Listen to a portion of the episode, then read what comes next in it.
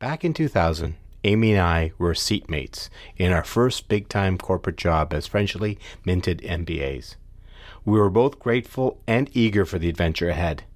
But then the world changed, for her, both professionally and personally, and that disruption set her on a completely different path. Today, she works with BDC as the co founder of Spark Consulting to support entrepreneurs as they navigate their own journeys. Listen into this conversation as Amy and I catch up for the first time in 20 years and trade lessons learned in our careers. Enjoy the conversation.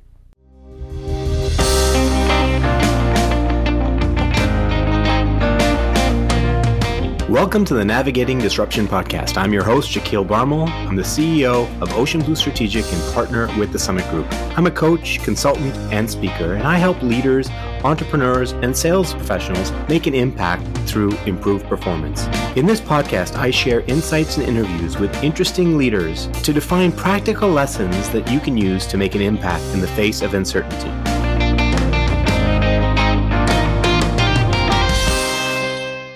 We are proud to be brought to you by the Summit Group. We help companies increase revenue and deepen customer relationships by moving from sales excellence to authentic business relevance through engaging learning experiences. Amy, how are you? I'm great. It's so good to be chatting with you again after these many, many years. Yeah, for sure. It's your smiling face. It warms my heart. So it's really nice to nice to have you in front of me. It's almost like you're life size, to be honest with you. On my desk, uh, it's perfect. Uh, I've worked hard over the past few years to optimize my Zoom presence. Yeah.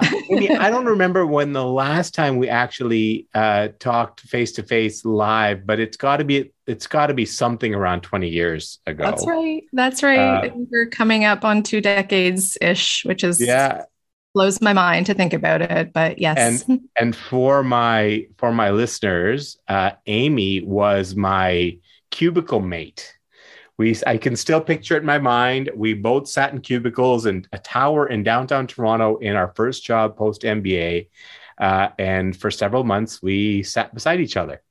Uh, yes. You were to my left, and uh, and it was a, a very interesting time, which I think we'll get into a little bit. It was a very interesting time, and I couldn't have asked for a better cubicle mate. Oh. well, I do have an admission to make, and and I will admit it uh, a little bit, uh, a little bit into the conversation. Uh, nothing serious, no scandals, but something that it's an opportunity for me to kind of unload something that uh, something small that I've carried with me over the years. So I've got you intrigued now. Totally intrigued. See the look on your face. totally. Um, so, Amy, just uh, we we worked together, obviously, in management consulting, which was kind of the job, uh, one of the jobs that everybody wanted coming out of business school, uh, a career in management consulting. What do you remember about that time, pre-graduation, about the economy, the state of the world, the pursuit of this career? What what do you remember from that time? Oh, it was a really pivotal pivotal time for me. I I often refer to going to business school as one of the biggest gifts I've ever given myself hmm. because like you, like most of our business school colleagues, you had to check out of your path in hmm. order to decide to go back to school again. Hmm. And it was not in the same way it is today, but still at the time it was a significant financial investment mm-hmm. and there was an opportunity cost to it. Mm-hmm. So you had to be really deliberate about making that choice. And I was so excited by that choice mm-hmm. and that opportunity to go back to school and to keep learning and to meet a whole new cohort of similarly minded people at that point in my life. So mm-hmm. that that was very inspiring and I got involved at the school. I ended up as president of the student council while I was in business school. I didn't know that. I didn't. Yeah, yeah. I really, I was so conscious of just seizing that opportunity because it had to be so deliberate to stop everything and go back to school. So it was a huge gift that I gave myself. And then coming out of school was a time of incredible optimism. Mm. I just was so thrilled to have landed that job. I kind of couldn't believe it. Yeah. I remember showing my offer letter to my parents and we we we laughed. it, was, it was a great offer. They couldn't believe it. I was thrilled. I hadn't I hadn't sought out business as a career path as a as an undergrad. Yeah. Al- although although my my parents interestingly worked for themselves their whole careers and i hope we get to circle back onto how yeah. i got onto that entrepreneurial path myself yeah. they weren't trained in business mm-hmm. so to come out and be on that path was so thrilling mm. and then things changed really really quickly mm-hmm. Yeah. I don't yeah. well, remember. Well, well, I do remember, and we'll go there. But before we go there, because I think that is a very defining, that whole period was very defining for many of us uh, because it was a dramatic shift from optimism to, oh my God, what's happening in the world? Uh, yes. Uh, but we'll go there. I do want to just go back and transport back a little bit. So, going to the MBA, I mean, you would have been on the same timeline I was. I started in 98, graduated 2000. So, take me back to 1997 ish. What was going on for you in your life? What was it that led to the thought process of leaving where you were? What were you leaving and and what were you going to? Like what did the MBA symbolize for you?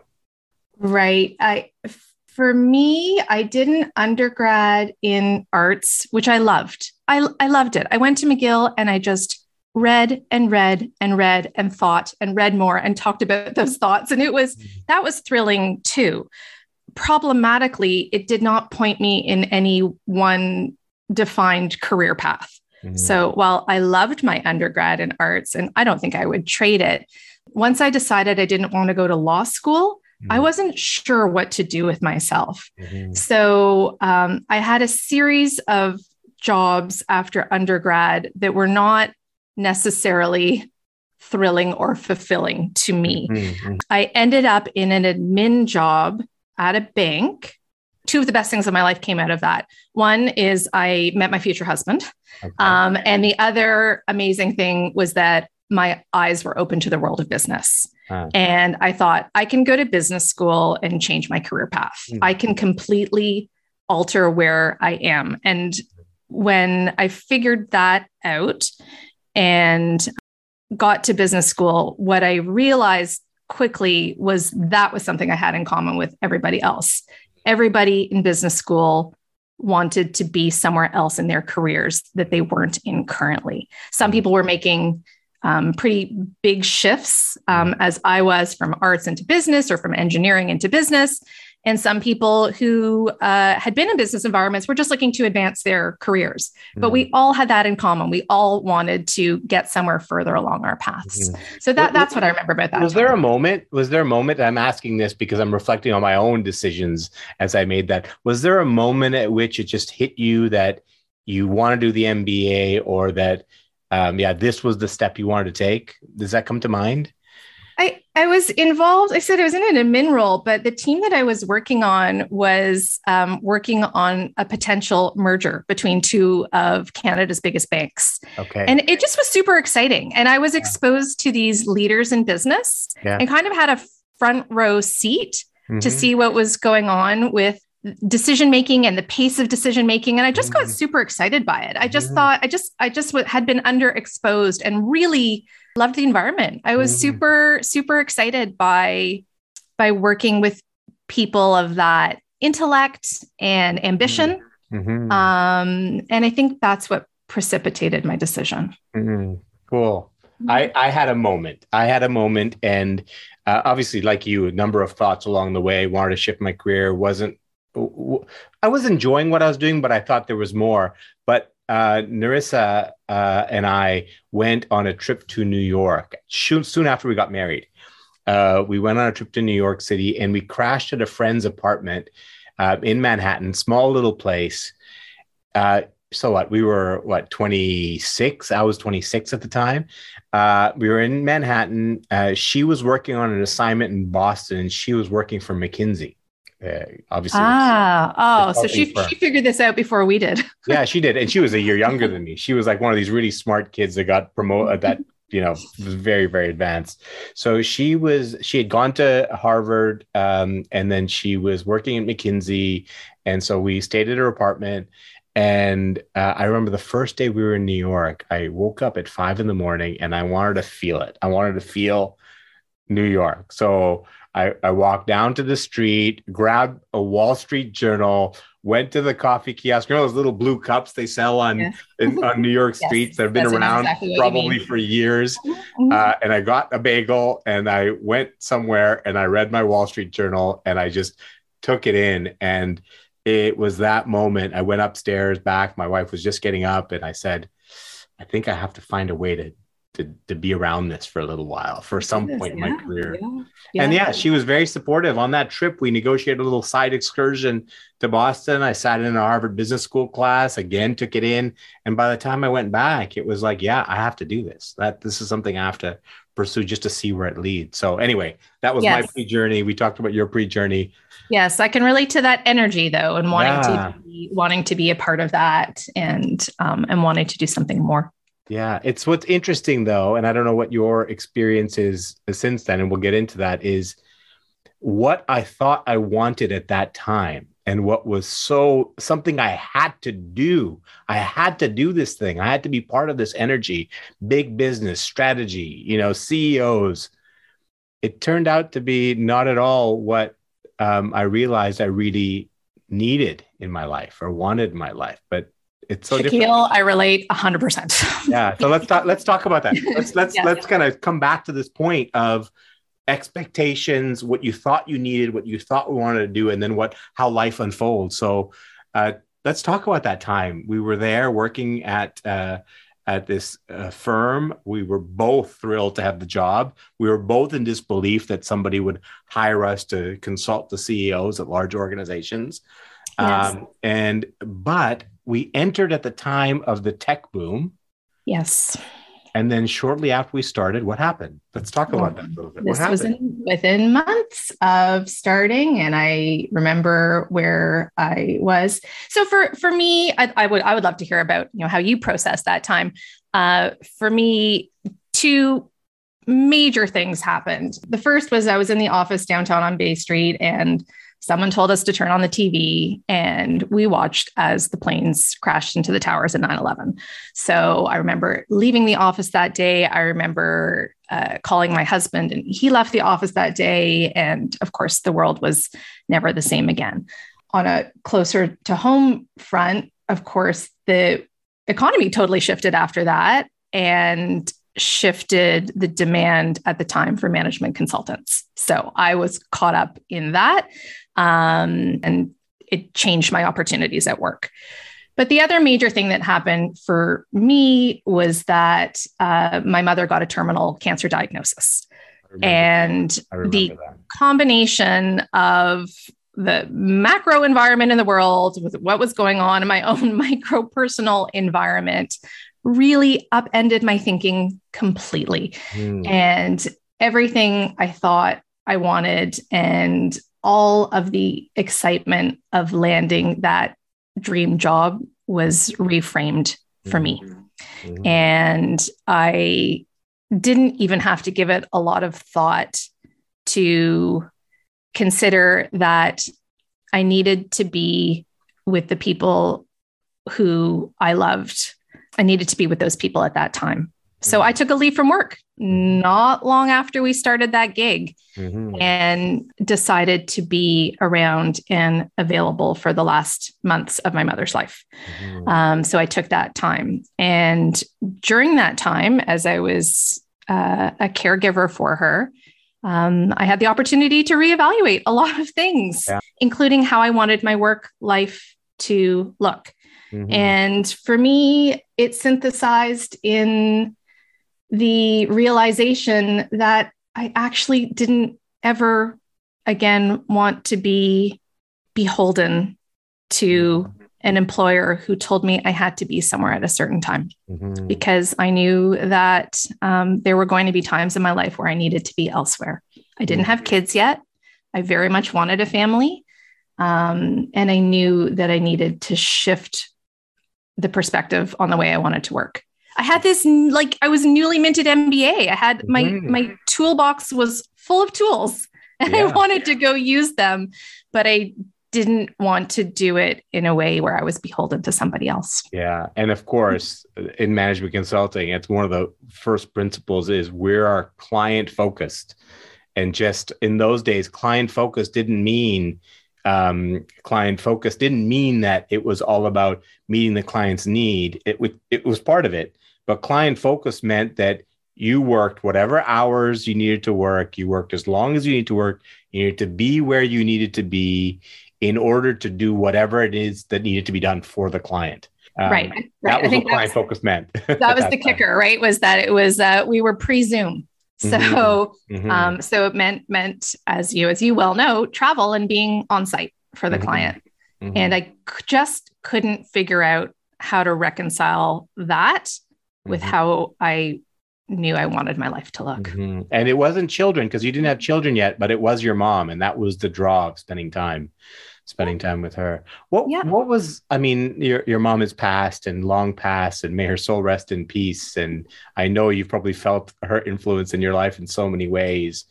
Uh, what was she, what was the conversation between you and her at this time? Because she obviously was excited about you getting the job offer and supportive of you going to business school. Uh, what was that conversation like? What was she telling you? Oh, I was very close to my mother, I had a very close relationship with her, and as excited and giddy and proud I heard from other people. she wouldn't yeah. share that with me directly, yeah. but apparently, apparently she was very proud of me. Yeah. Um, as she shared with with just about everyone I you know I, that she knew that I heard from. I have to say, when she got sick, there was there was there was no pressure from her to do anything other than to be with her. It's it's I think it's all we both wanted. Uh, my father was around too, which was enormous help and blessing, and it was it was really a gift to be able to have that time with her. I I I don't regret that for one second. Yeah. There was nowhere else that I wanted to be, and it was given that I didn't have my own family at the time. It was a real it was a real gift that I had that time to be with her. Amazing. It was yeah. Amazing. Yeah. So you left and you, I mean, you were there for your mom in her last days. I remember coming to the service. Uh, it was beautiful and she was a strong woman and left lots of, lots of love all around, um, uh, around. Uh, so then, then what happened? Like, what was the, what was, what was going through your mind then after a very, you know, climactic event in your life? Your mom mm-hmm. passed away. Mm-hmm. How were you sorting through your next steps? So there was one person around who really helped me during that time. That is my longtime bestie, Danielle, who I met in my first semester in residence at McGill when we were both away from home for the first time.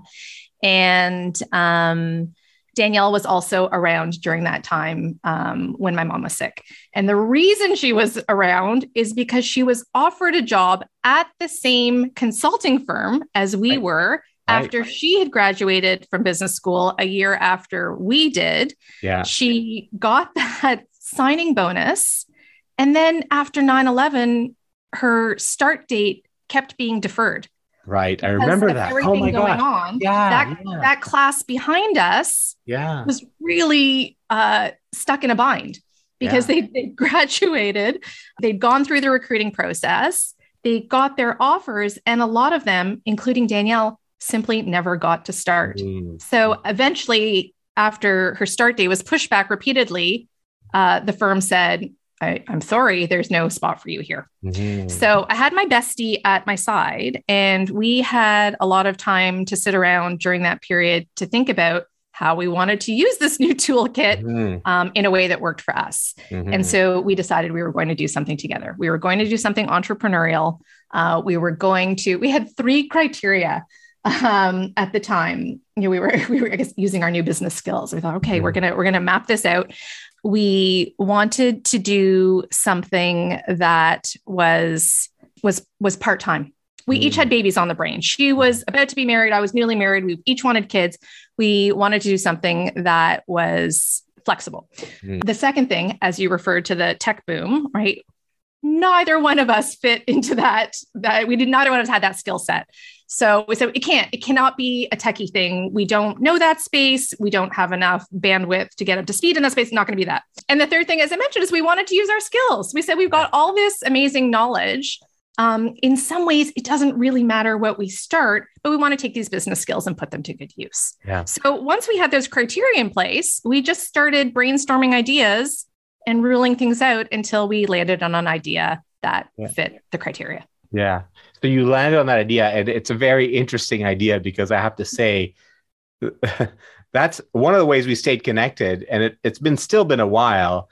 But the business you landed on was something that I ended up buying four or five or six products from you over the course of your time in that business. So tell us about that discovery process and landing in that in that business. Yeah, we we brainstormed ideas, we batted ideas around with each other, with anyone who would listen to us about them. We talked yeah. to people that we knew.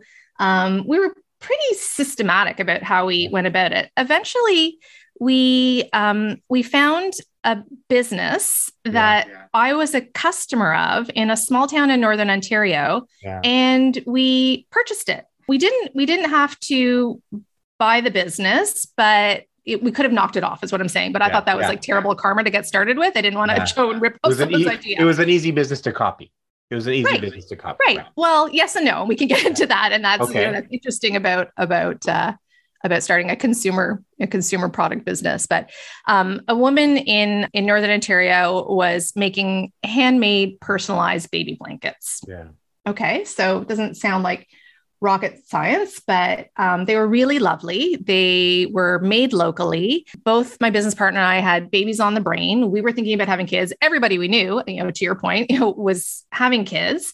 So we could sort of see the market for this. And we realized pretty quickly it wasn't scalable if we were sitting around um, making baby blankets. Yeah uh, coupled right. with the fact that I don't actually know how to turn on a sewing machine. um, but um, we we bought this woman's customer list and her designs and got her suppliers. That was actually super helpful to get a supplier list.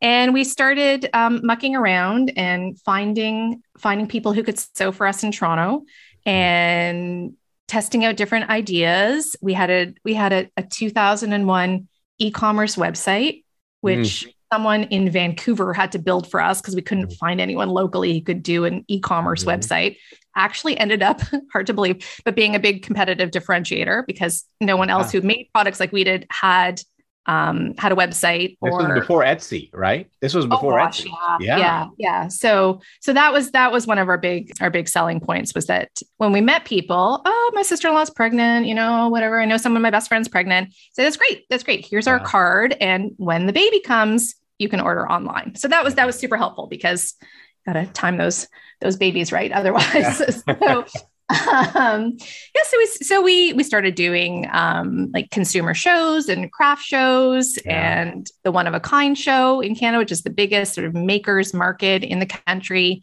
um, and and we really did get to put those tools mm-hmm. in the toolbox to mm-hmm. use. Mm-hmm. Because what was super interesting was that I think maybe unlike going into a consulting career, where business school, I think in some ways is a vocational school for investment bankers and management consultants. Yeah. At yeah. the time, it was not for entrepreneurs. Yeah.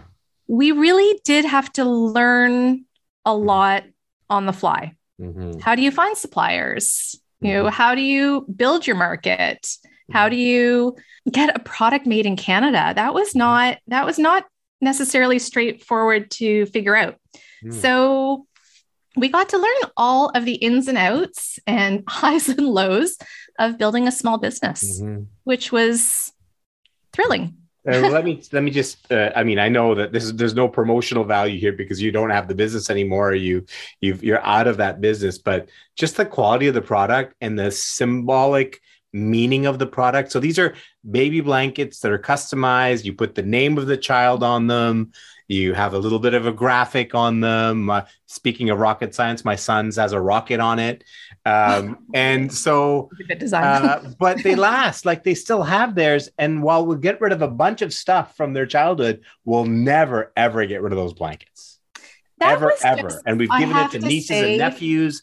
They yeah. still have it was kind of a happy accident to fall yeah. into a business that was such a feel good business because yeah. that wasn't one of our criteria. You know, as I mentioned, we had other ways we were thinking about our own business, but the fact that we that we ended up developing something that really delivered joy to people mm. was just a bonus that we were bringing keepsakes into people's lives. And we would hear this over and over again of you know when when someone had to wash the baby blanket you know the kid sat outside the washing machine you know door weeping until he could get his blanket back. Or or you know we we had a there was a real kick once where we were working with a PR person at one point to promote the products. And uh, Princess Sophie was in town in Toronto, and we were commissioned to make her uh, her daughter um, a customized blanket, and we got wow. to go meet her at the King Eddie Hotel. like wow. just like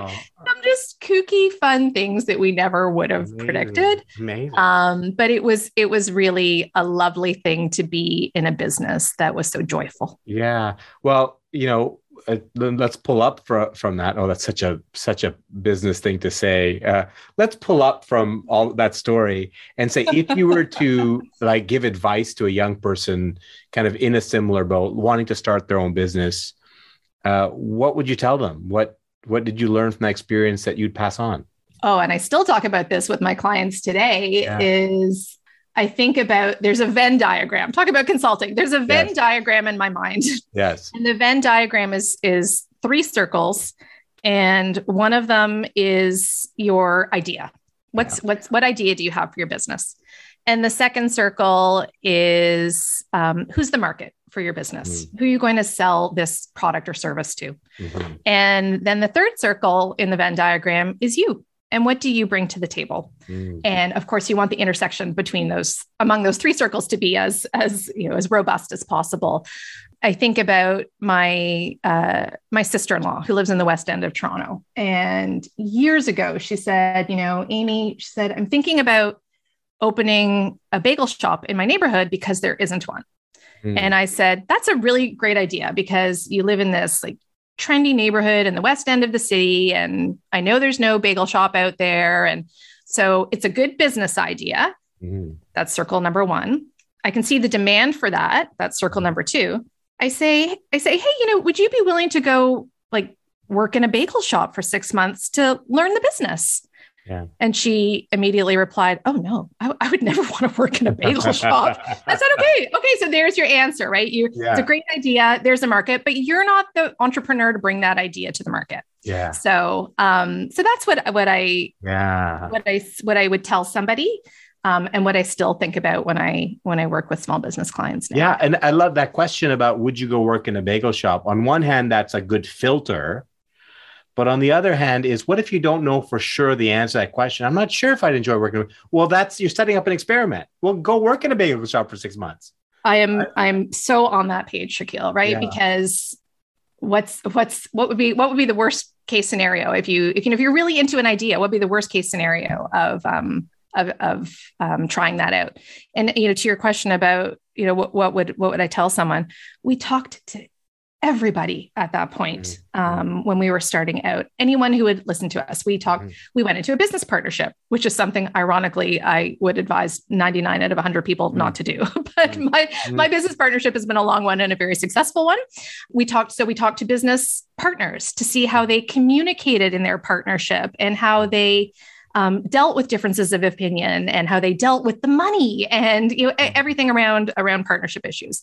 Uh, once we decided that we were going to do e-commerce and we were a mail order company, we spoke to other mail order companies to see how they dealt with those issues and how they right. sorted that out. And and that is advice I would most certainly give to any budding entrepreneur is talk yeah. to everybody. Also, I think a little it's a bit of a, a, a life hack yeah. I really think that um, anybody will give you 30 minutes of their time. Yeah. If you're transparent with a request of somebody, and this is not just for entrepreneurs, right? If you want to yeah. learn something or connect with someone, if you're yeah. transparent about your reason for connecting and you make the request time limited, you know, can I grab 15 minutes of your time? Can I grab 30 minutes of your time? I truly believe most anybody will speak to you. Yeah. I think people get intimidated about reaching out sometimes. Yeah. And the truth is, case in point, people like to talk about themselves. Yeah, for sure. And, and this is a time tested fundamental principle of the world that goes back, right? It's just fundamental that um, people want to share their experience. They're happy to help uh, by sharing their experience. But the other fundamental truth is most people are hesitant at asking other people Right. to share their experience. So there's this kind of this weird kind of tension that doesn't seem to ever go away. Like I know with my boys, right? When Right. my son is thinking about a particular engineering program, well, the neighbor actually has been through this engineering program. Why don't you go talk to him? Okay, great idea. But you know, weeks and months roll by. And then finally he does talk to him, and oh my goodness, it's been great conversation. Right. But there's that hesitancy. Why do you think people are hesitant at asking other people for um, I don't know, help, advice. What, what what do you think holds them back? Golly, I mean, I think you're you're you're tapping into some kind of you know, human nature in that dichotomy, right? People are willing to give, but people are hesitant to to ask. I, I don't know, fear of rejection. Someone's Yeah, going to say no. Yeah, So someone says no. Ask another Yeah. engineer. Like it's okay. It's Yeah. okay. yeah. And you know, It's to your- vulnerability. It's vulnerability. Right? Of course, yeah, you're putting yourself out there.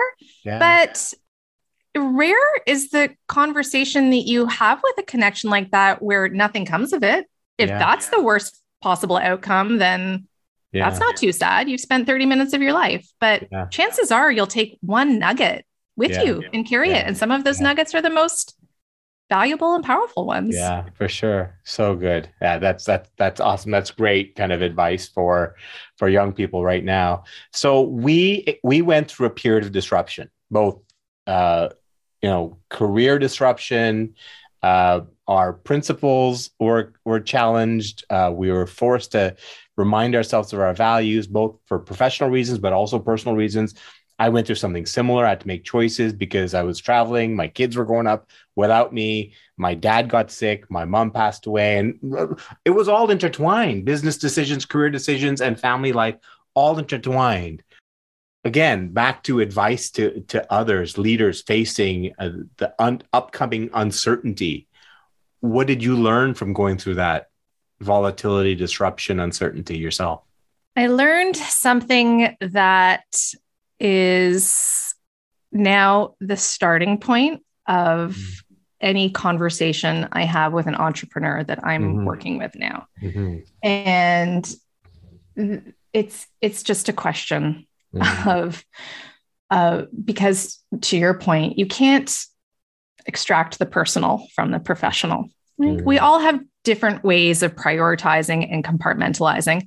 And something that's really actually an interesting just insight for me all these years out. I, I think I thought that I might get more judgmental as I got older, perhaps Mm. because I saw other people in my life becoming more judgmental or more Mm. cemented in their opinions as they got Mhm. older. And Mhm. I, I actually find that I think because of the disruptions that we've gone through, I've become way more open, just Mm. much more accepting and compelled by Mhm. why people make the choices they make Mhm. and that that's that's where i start when i when i work with with with new entrepreneurs is what are you looking to accomplish out of this if Mhm. you were to instead of looking back if we were to if we were to propel ourselves two decades forward Mhm. Sitting in a muskoka chair somewhere Mhm. and you're reflecting back what do you feel you will have wanted your work experience to be Mhm. w- what's and and some people want to make a zillion dollars and some people have financial needs that they must meet and some people want to balance their work lives with their family lives some people want to give back some Mhm. people want to put beauty into the world whatever it is like whatever it is Yeah, like yeah. i i am completely non-judgmental about that but if you don't know why you're on that path Mhm. it's really hard to get to any destination. Mhm. And look, as we well know, things Mhm. can change. Mhm. Things do change, and your opportunities change. They either become more limited or more expansive, or whatever it is that, that you know, puts you onto um, a new direction. But especially as an entrepreneur, if you don't know why you're doing what you're doing, Mhm. then it's going to be really tough to get there. Mm. So, like taking that own lesson, when you go back to that 1997, when you were looking at pursuing the MBA, do you think you knew at that time the why? Why you wanted oh. to pursue it, or what was it that you wanted to be and achieve? Oh, golly.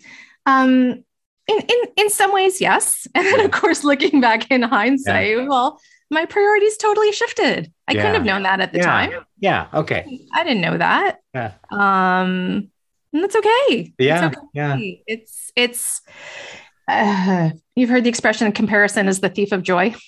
I've never heard that, but that's a, that's a interesting phrase. I don't want to, I don't want to attribute it because I'm going to get it wrong, but uh, it, that's something that stepping off the corporate path taught me. You, yeah. you, you can't kind of help but look over your shoulder at mm-hmm. where the people who you were once with are now headed and you're not on that path anymore.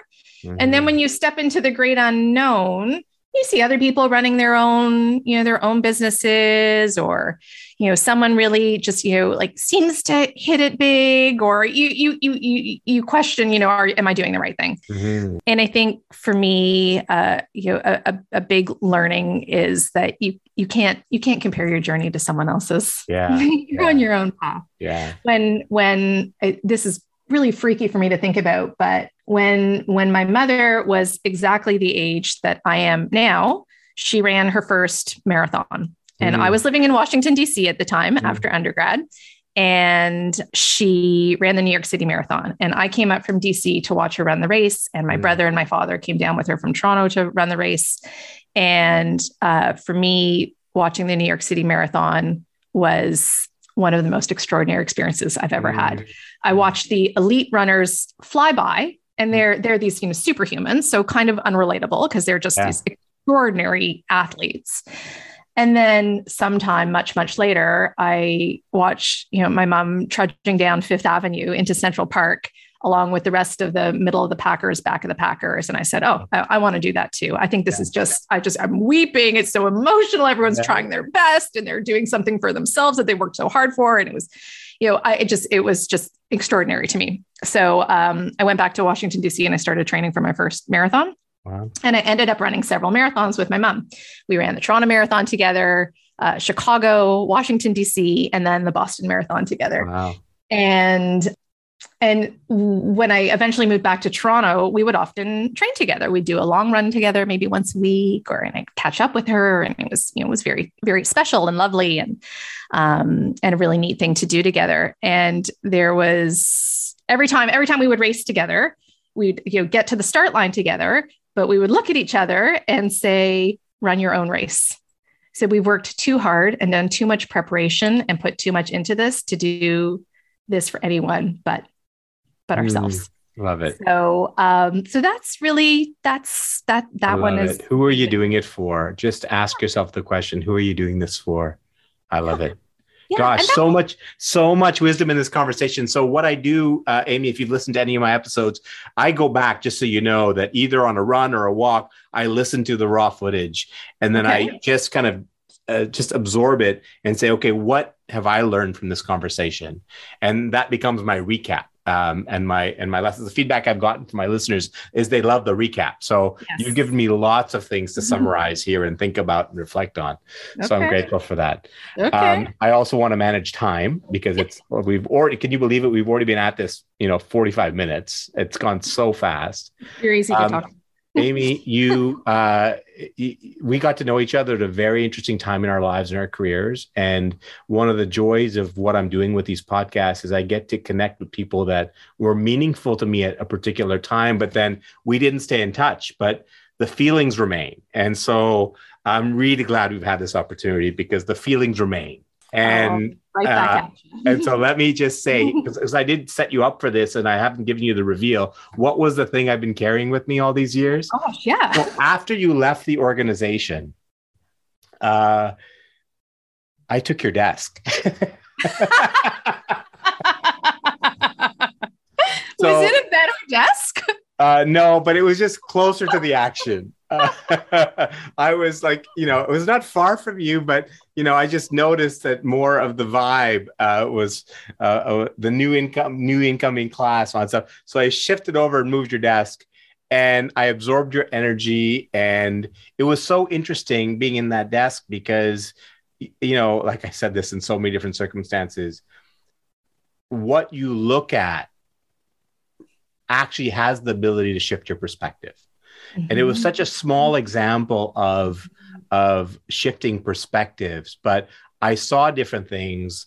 I talked to different people, mm-hmm. and I ha- this this idea that I was sitting at Amy's desk. I believe actually does it does have an impact on you because I wasn't sitting at my desk. I was sitting at Amy's desk. So hopefully, some of your perspective actually came through me. And actually, I had a very good four year run at that organization and I really enjoyed what I learned. Uh, uh, and I'm really grateful that you were there for the very beginning of it. So, well, thank, thank you. you. And credit to you, Shakeel, for being open to new perspectives. Oh, I think sometimes you. that's hard, but only we can decide to look at things in a new way. So yeah. good for you. Well, for we you. talked about very many deep things here, but I can't believe it. We didn't actually, I know this about you, but we didn't share with my listeners. You, and it came up a little bit, but you actually coach entrepreneurs now. That's what you yes. do professionally. You yes. coach entrepreneurs now. Yes. So, yes. how do people find you? How do they oh, hire oh, yeah, you? Yeah, yeah. So, um, so my business partner and I sold our our small business, which was great because it still exists in the world and people can still buy baby blankets, and that's amazing. Um, and now I get to do my my true true passion, which is to work with other entrepreneurs and small business owners. And my business partner and I are Spark Consulting. Uh, that's our website, sparkconsulting.ca, and we help entrepreneurs grow their businesses. Okay, and you're on LinkedIn. Oh, right? yeah, of course. Yes, okay. of course. Yes, awesome. Yeah, yeah. Well, any of my listeners, Amy is a wonderful person to work with very safe space and uh, will help you ask the deep questions to make sure you're you're moving forward in your business for the right reasons. But we didn't talk about it. You also have the technical background to help them think through growing their business and solving business problems. And and that's also available in a conversation with amy. You get the whole package. Amy thank you.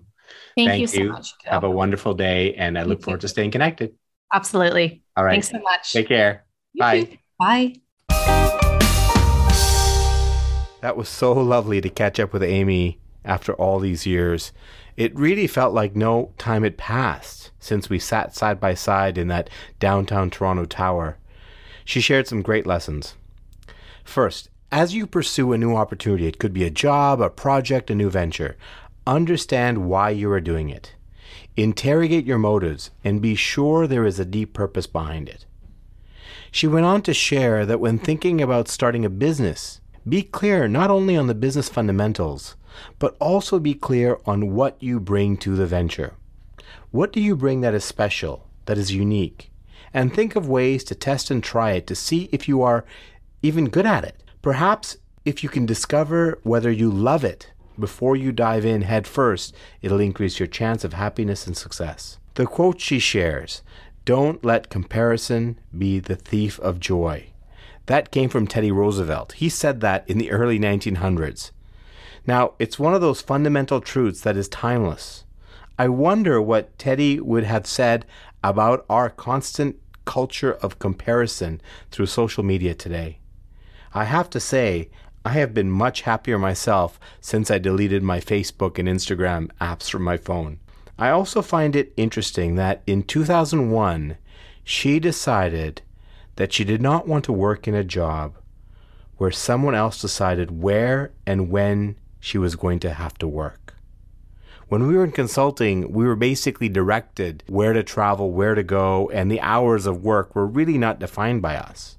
So, what's going on right now with some people call it the great resignation, but clearly a, a, discerning selection criteria around where people get to work? Do they get to work from home? What's going on right now is no different than what was going on in those days for Amy. It just seems to be happening in a much broader scale, but it's not new. Great conversation. I hope you enjoyed it. And thank you so much for listening. Have a great day.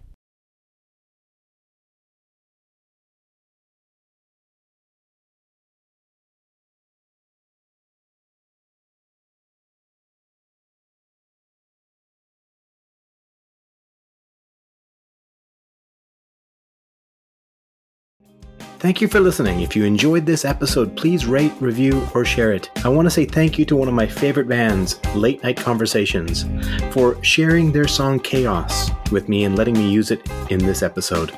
You can learn more about them on Instagram at LNC Connected. And here's more of their song Chaos to take you out.